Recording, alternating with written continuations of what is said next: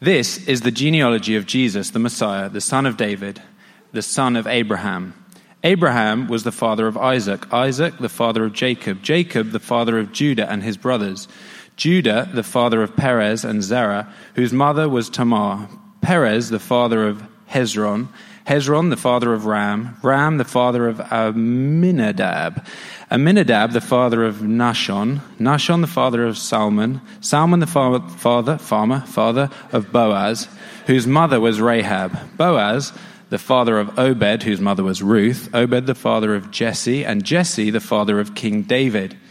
David was the father of Solomon, whose mother had been Uriah's wife. Solomon, the father of Rehoboam, Rehoboam the father of Abijah, Abijah the father of Asa, Asa the father of Jehoshaphat, Jehoshaphat the father of Jehoram, Jehoram the father of Uzziah, Uzziah the father of Jotham, Jotham the father of Ahaz, Ahaz the father of Hezekiah, Hezekiah the father of Manasseh, Manasseh the father of Amon, Amon the father of Josiah, and Josiah the father of Jeconiah and his brothers at the time of the exile to Babylon. After the exile to Babylon, Jeconiah was the father of Shealtiel, Shealtiel the father of Zerubbabel, Zerubbabel, Zerubbabel the father of Abihud, Abihud the father of Eliakim, Eliakim the father of Azor, Azor the father of Zadok, Zadok, the father of Achim, Achim, the father of Elihud, Elihud, the father of Eleazar, Eleazar, the father of Manhattan. Looks like Manhattan. It's not. It's Mattan. Mattan, the father of Jacob, and Jacob, the father of Joseph, the husband of Mary, and Mary was the mother of Jesus, who is called the Messiah. Thus, there were 14 generations in all, from Abraham to David, 14 from David to the exile of Babylon and 14 from the exile to the Messiah. This is the word of the Lord. Benj, great work. Thought we'd start the new year off with a bang. Really sad announcement, followed by a list of names. That's it. Bow your heads, close your eyes. Let's take communion. Uh, I, how many of you have made a resolution to read the Bible in a whole year in any point in your life? Okay, so over here, got a lot of Bible readers on this side. This side, not as much. Um, my guess is if it wasn't this year and, and you don't have the hope that it might work this time, uh, you gave up somewhere in a genealogy. There are genealogies and numbers that go on for days. And you just sort of like trail off and zone out. And you're like, all right, I'm going to go do something else. Um, we normally skip over. There's a man named Salmon. There's a man named Zadok. Ram. What, what is God trying to say? Parents used to be cruel. what, what, but seriously, what does it mean that the New Testament begins with a list of names? You had 400 years of silence since the end of the prophet Malachi. 400 years. First thing God's going to say. First thing, written word of God. How would you start? Oh, Jesus, you've heard of him. Well, I was there. Let me tell you, he was amazing. Now settle in for a story. Something like that? No. Matthew is putting forward an official document to show the pedigree of this man Jesus who's claiming to be the Messiah of Israel. It's in uh, the historical record now. This is. Uh, Israel is a nation that uh, is is, was founded with this promise to Abraham that he was going to bless the whole world, but it, that it was going to happen through his family line. And so genealogies are incredible, incredibly important to the people of Israel. And so Matthew's beginning this testimony about Jesus this story of Israel's Messiah, saying, Let me show you where he comes from. His birth lineage has promise attached to it. He must be, to be Messiah, from a certain line, a certain people to whom God has made these ancient promises. But then you get into the names, and there's more to them than, than them just sounding strange. If you spend time looking at this list, some, some unexpected realities emerge. And I think they point us towards a few things that are, are really helpful uh, for us, especially as we're starting uh, a, new, a new year. Uh, Catholic uh, sociologist Charles Taylor has asserted, and he's not the, the only one, many have, have said this, that our, our world over the last 500 years or so has kind of gone through this process of disenchantment. with the uh, Enlightenment, the scientific re- revolution, that more and more we're figuring out how things work, and so we don't need magic in the world anymore. And for many of us, we say, yeah, we celebrate that. That's the, the, the lifting up of, of, of reason. And uh, uh of course, it's an incredible thing. But what, what else have we lost on this trajectory of disenchantment? What do you lose when the world loses magic? Um, if we've been systematically stripping the world, as, we, as through technological advancement we become more and more self sufficient, what, what do we lose? In a sense, as people, over the last generations, we kind of have said, we can take it from here. Uh, you know, Google is going to solve death, they said. Thanks, Google. Um, we don't need the early and latter rains anymore. We've got factories. We don't need God's help to understand our lives. We know how things work now. I don't need to sit beside the Grand Canyon and wonder at its majesty. I'm going to snap a selfie of myself and post it to Instagram and move along. So, for many of us, uh, this makes believing in God hard, the disenchantment of the world. But it also leaves us with all these unanswered longings in our heart because we long for something transcendent, but we're told from early on that it's not there except in fairy tales. And uh, that's really challenging for us to, to make sense of. I, I love what Philip Yancey says, says about this. Um, he's one of those authors. Uh, Charles Taylor says, uh, Many people who believe are tempted to doubt and many people who doubt are tempted to believe, and you might feel like you fit in one of those two uh, categories. But Philip Yancey is a believer who is tempted by doubt, and so he's incredibly helpful for us. Um, but he says, uh, eliminating the sacred changes the story of our lives. In times of greater faith, people saw themselves as individual creations of a loving God who, regardless of how it may look at any given moment, has final control over a world destined for restoration. Now, people with no faith find themselves lost and alone with no, no overarching story or meta narrative to give promise to the future and meaning to the present. To regard nature as beautiful, humans as uniquely valuable, morality as necessary. These are mere constructs, we are told, invented to soften the harsh reality that humans play an infinitesimal role in a universe governed by chance. We are just a series of genetic code in a world governed by chance. And yet, we fall in love, we write songs, and we cry when our friends move away. And it doesn't feel like that's everything. Maybe this tells us something, we've learned something about how we got here or how our bodies work, but we can't answer why. And that's a whole different set of questions. And so, God begins this process of telling the good news of Jesus the Messiah in an effort, I believe, to re enchant the world, to say, there will be magic, there will be mystery, there will be majesty. You won't be able to explain it all. But uh,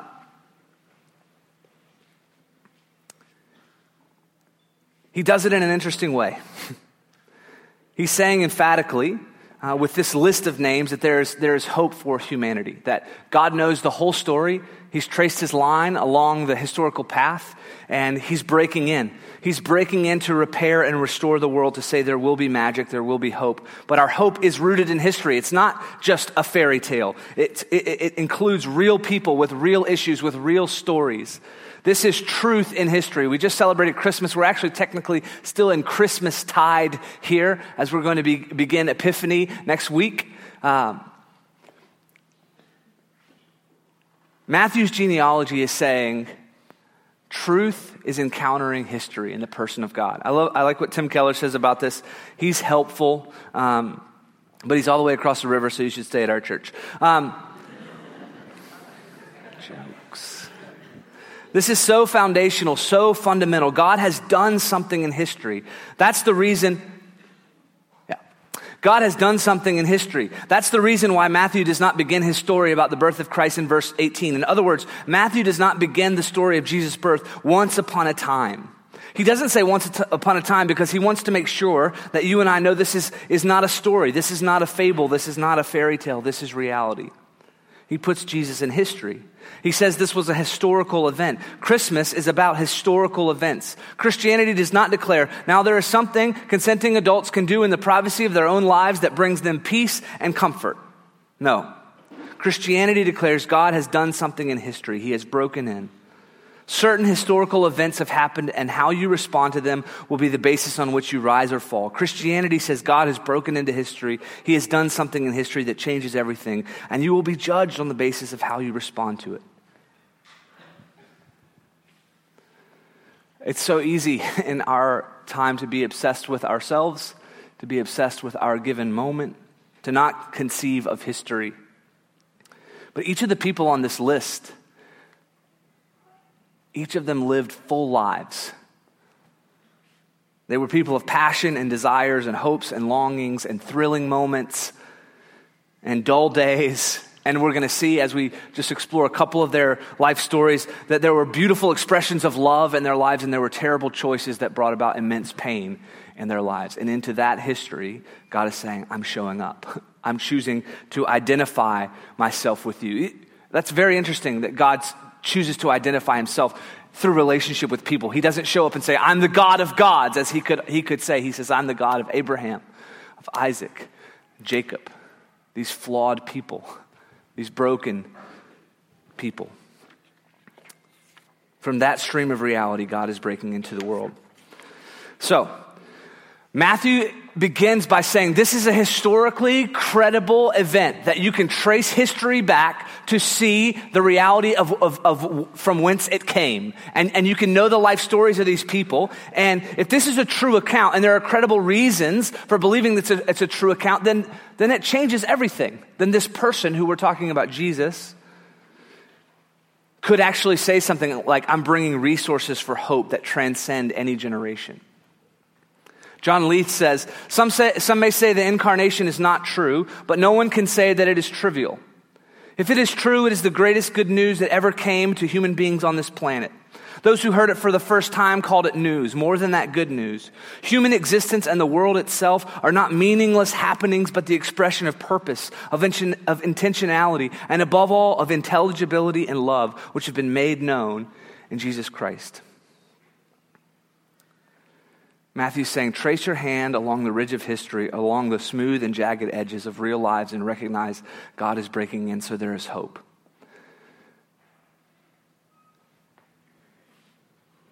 Another reality buried in this list is that God is a God of immense grace. He's telling a story through humanity, through our lives, of immense grace. The beauty of this list is it says this is not just a story for elite insiders who are given some secret key. This is a story of grace beyond deserving. And it includes everyone that you might think is an outsider. Now, you, you might not uh, uh, immediately catch this if you just, as modern readers, hear this gene- genealogy read, but there's some scandal in it. And it's intentionally there, and it would have definitely scandalize its original readers. I, have talked about this before, but each of the four gospel accounts are telling the story of Jesus, and yet we have it from four different angles. And we talked as we were going in Advent through the gospel of Luke that Luke was this Gentile uh, doctor, and he's writing to a nobleman to explain, hey, you've heard all these things about Jesus. Let me explain to you how the Holy Spirit was using what Jesus came to do and, and spilling over the banks of, of Israel to encounter people like you and to bring you in. So Luke themes in the Gospel of Luke that are in all of them, but are especially emphasized in Luke, are the Holy Spirit and, and the ministry to the Gentiles, and this two part book of the coming of the Holy Spirit. Uh, Luke and Acts were written together. Well, Matthew's Gospel in particular was written to a Jewish audience, a reestablishment of the Torah. It's a book in five parts. It's, uh, it includes the narrative of Jesus' life that Mark and Luke would have included, but then it has these longer sections of teaching where Jesus is saying, here's the new constitution for the kingdom of God in the same way that the Torah was the constitution for the people of God. And so Matthew does something that would have scandalized that exact audience. So you're like, why would you put these people off right at the start? Because we have to see that this is a new way of doing things. That God is building his kingdom with immense grace. So, um, you would never, if you were in Matthew's shoes and you were trying to create credibility for the movement of Christianity, you would never include some of the people that you include in this list. And the first thing to notice is that there's women in it. And for us, that's very easy because, like, women give birth. So if you're going to do a genealogy, you should probably include them. Um, but at this time, um, ancient, uh, ancient um, genealogies, for the most part, left women out, especially um, if that woman might have tarnished the family name. And yet, uh, Matthew does exactly the opposite. Just going to give you the list of women. Uh, Tamar was a Canaanite who, who disguised herself as a prostitute in order, to, in order to seduce Judah. All right? That's where we're starting. First woman on the list. Rahab, a Canaanite prostitute um, who lied to protect the Israelite spies and helped overthrow Jericho. Now, there's a couple of troubling things there. One, the Israelites are coming to overtake Jericho, and yet somehow they find themselves in a prostitute's house, and she hides them from uh, people who, who are looking for, her, for them, and Rahab's name is in the list. Ruth, was a Moabite woman who only moved to Israel upon the death of her husband. Uh, Bathsheba, you remember Bathsheba? She was taking a bath. King David saw, brings her into the house, uh, sleeps with her, has her husband, hus- hus-. My friend's leaving. It's hard for me to talk this morning, okay? Has her husband killed. So, women, what you need to hear is everyone that you would have thought would be left out. Even Mary, Mary at the end, right? She's about to have this child through very unusual, scandalous circumstances. But not just women, Gentiles. Now, the Orthodox Jews of that time wanted nothing to do with what they called the Gentile dogs. Remember, um, uh, there, there's this scandal where Jesus is walking through a part of, uh, uh, uh, through Samaria and he encounters this woman, uh, and he's not supposed to be talking to her at all because the Jews would walk all the way around Samaria in order to avoid people that it, they were even half Gentile. And so uh, the Orthodox Jews of the time, um, that we're very careful not to walk in the places where Gentiles have been walking, lest they touch something that a Gentile would touch, making them ritually unclean and unfit for the presence of God. Yet, here in the midst of the genealogy of the King of the Jews and the King of the universe are these Gentiles a Canaanite woman, Moabites, those who are on the wrong side of the Jordan. Why? Why include these people? Because Jesus is proud of them, proud that they are his people proud of people with the wrong pedigree, proud of people with the wrong nationality, proud of people with the wrong race. So we got women and Gentiles, and also another classic sinners. Tamar, right? Uh, this prostitute had a child, and the Messiah of Israel comes through that through that union. It was an, an, incestuous relationship. Tamar was Judah's sister, and not only is Tamar in there, but God chooses to bring the Messiah through there. Matthew brings it out. He highlights that. Rahab was a prostitute, but she wasn't just a Canaanite. She was a prostitute in Jericho, and God puts her in the line of the Messiah. David and Bathsheba. Jacob, who all the children of Israel are born from, he begins his life as a, as a, as a thief. He schemes his brother out of his birth, birthright. He is a liar and a cheat.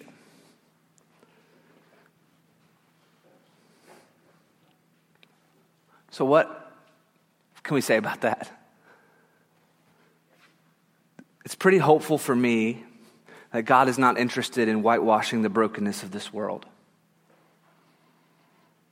This list is showing that God can bring grace through the horror of human history, through our very worst mistakes.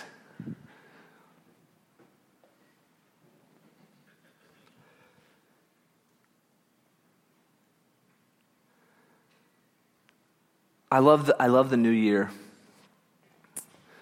because I love to make uh, resolutions and promises of doing things better.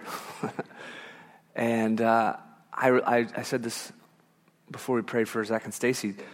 I'm really glad 2015 is over. Uh, it was one of the hardest years of my life. And there were points, points of it in December where I just turned to people that I love and I said, I've never been more tired. physically, emotionally, spiritually. I've never felt like I had to work myself up to come and talk about God like I did this past year.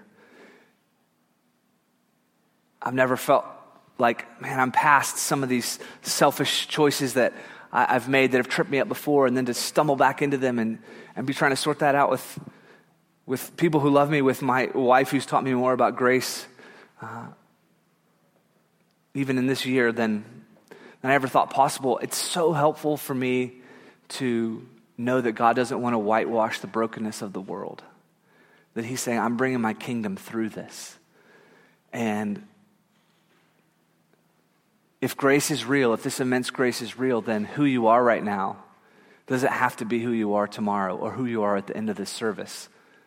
If grace is real, it means that we can change because it means that God doesn't work based on what we deserve. He's working off another calculation, something else. Why does God unashamedly include these people who don't deserve to be in the list that Messiah comes through? Because he is ready to call every single one of us family. And because every single one of us have um, thousands of reasons why we don't belong, why we feel excluded, why we're, we're not good enough. Even if we've gotten really good at sort of uh, demonstrating our pedigree to the world, we know in our inner being we're in need. I'm so glad God is not interested in whitewashing the brokenness of the world, but He's saying, I'm going to bring my kingdom through it because my kingdom is a kingdom of grace. And I'm not going to look at your life and say, Does it add up? I'm going to say, Jesus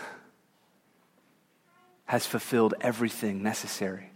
This line of promise and all of its jagged, twisting lines has been coming to this moment where God says, I'm stepping into the world to bring you salvation. It's the last thing this list shows us is a promise of salvation. That's, a, that's available.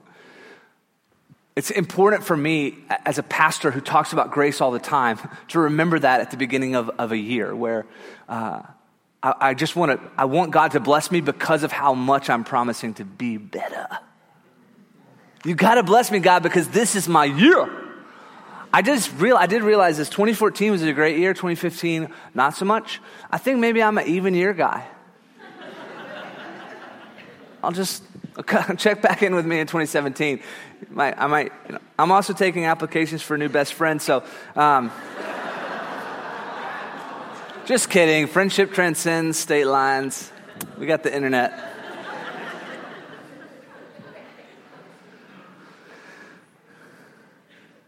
There's this promise of salvation. And the, the genealogy, this list of names that we've probably skipped over. Like, when God does something, it's full of intricacy and beauty and detail it's, it's full of, of majesty and wonder. It's full of, uh, uh, he, he organized time for us. He, he, you know, you look at down to the molecular level of our world and it's in, intensely intricate and detailed. You look at the, the, the, the you take a telescope. There's a guy who's on 7th Ave, or, or at the 7th Avenue stop on the F train. And if you come up at the right time, he'll be there with a huge telescope. You can look into space and the majesty and wonder of space. Do you think he didn't know what he was doing when he started the New Testament with a list of names? We're supposed to pause. We're supposed to wonder. We're supposed to say, what is this trying to say to us?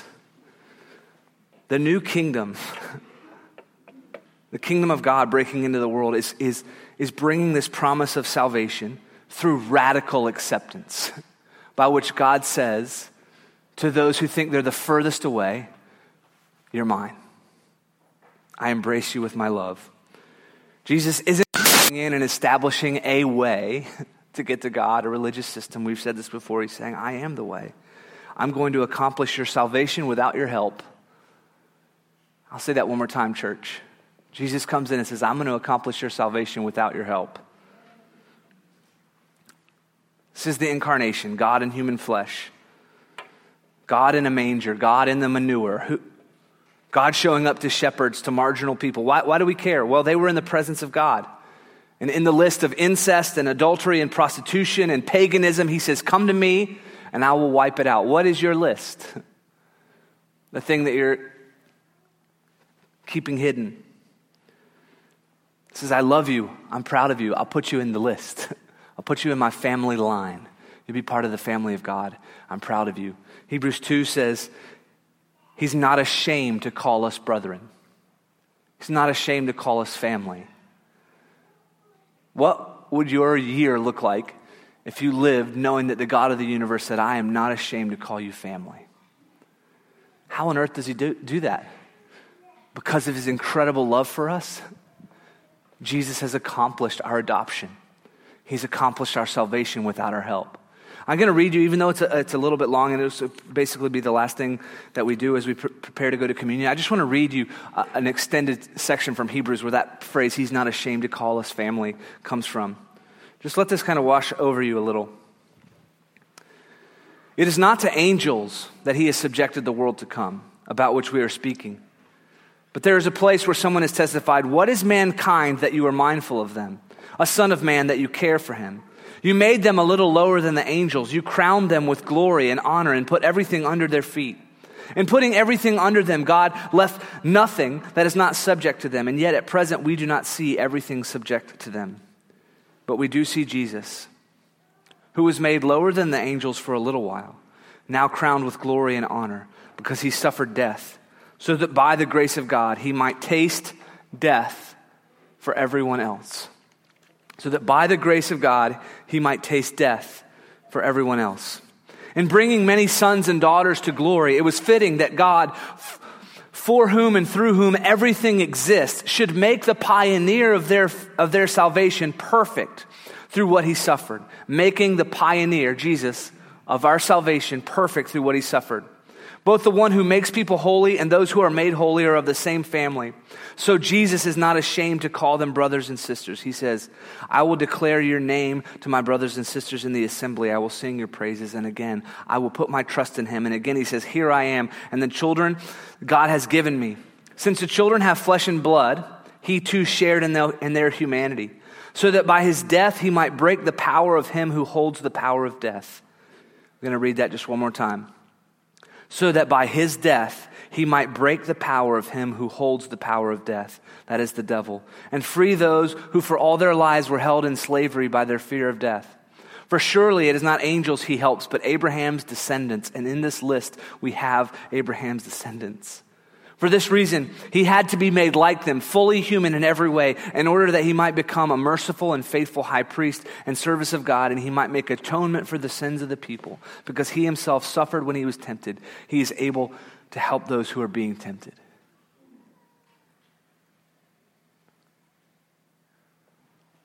Do you know what it's like to be tempted? to be enticed to just look out for yourself to live with a sense of entitlement. I deserve this way of finding rest. I deserve this way of finding entertainment. I've worked hard. We have a high priest who has in every way been tempted like we are and yet can embrace us. He's chosen to identify himself with us to make us family. So, what are the implications as we go to the table? One, 2015 is in the past, and so is every other year you've ever lived. How do we relate to our past? One, look at how God relates to his in, in a sense in this, in this list. He does, not, he does not say that the bad parts didn't happen. He doesn't say that the ugly, broken parts aren't there. He says, I'm bringing my kingdom through it anyway. My, my kingdom triumphs. Like, as powerful as sin and brokenness is, my love covers a multitude of sins. My love triumphs over that. Brokenness does not stop God from using us, it enables His grace to flow through us. So, as a church community, what does that mean for us in 2016? That we move away from judgmentalism, that we say we will be a house of mercy, that we will be a house of welcome, that we will be a house of love along the terms of Jesus. What does it mean for our achievements, our, our pedigree, that we our, our, our city, our world, our culture says we have to spend time crafting in order to find value. The opening words of the new covenant say, You can be family no matter where you started, no matter what you've done.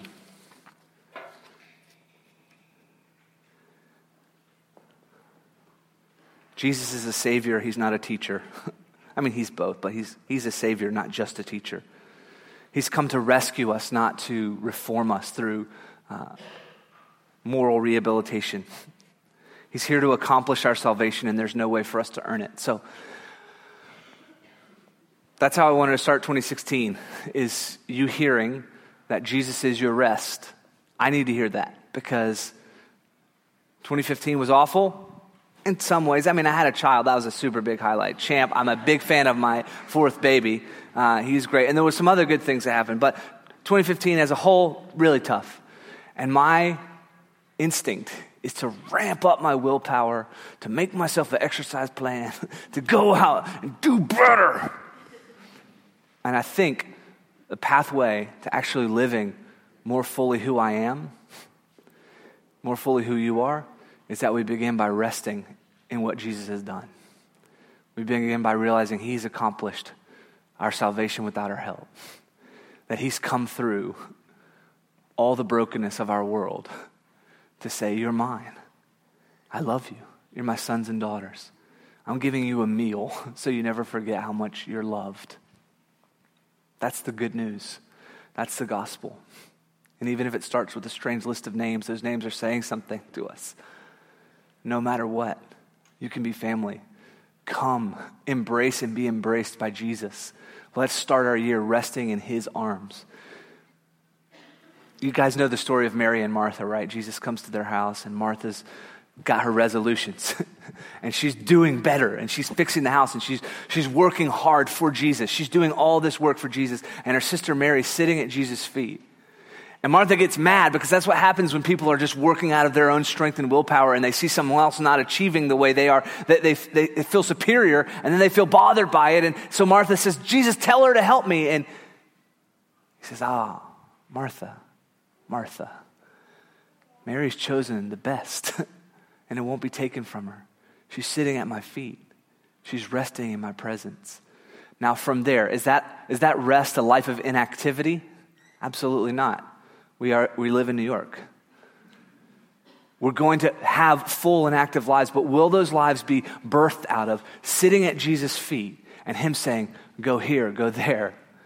Like what Martha's making the bed, she doesn't know if Jesus is staying. She's making food, she doesn't know if he's hungry. And Mary's sitting at his feet. And from that place, she can be led by the Spirit. In the same, same way as we rest in Jesus' presence, His Spirit leads us. He knows every day of this year.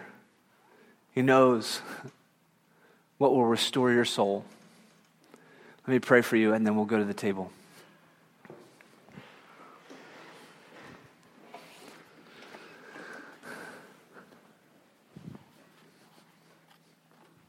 Heavenly Father,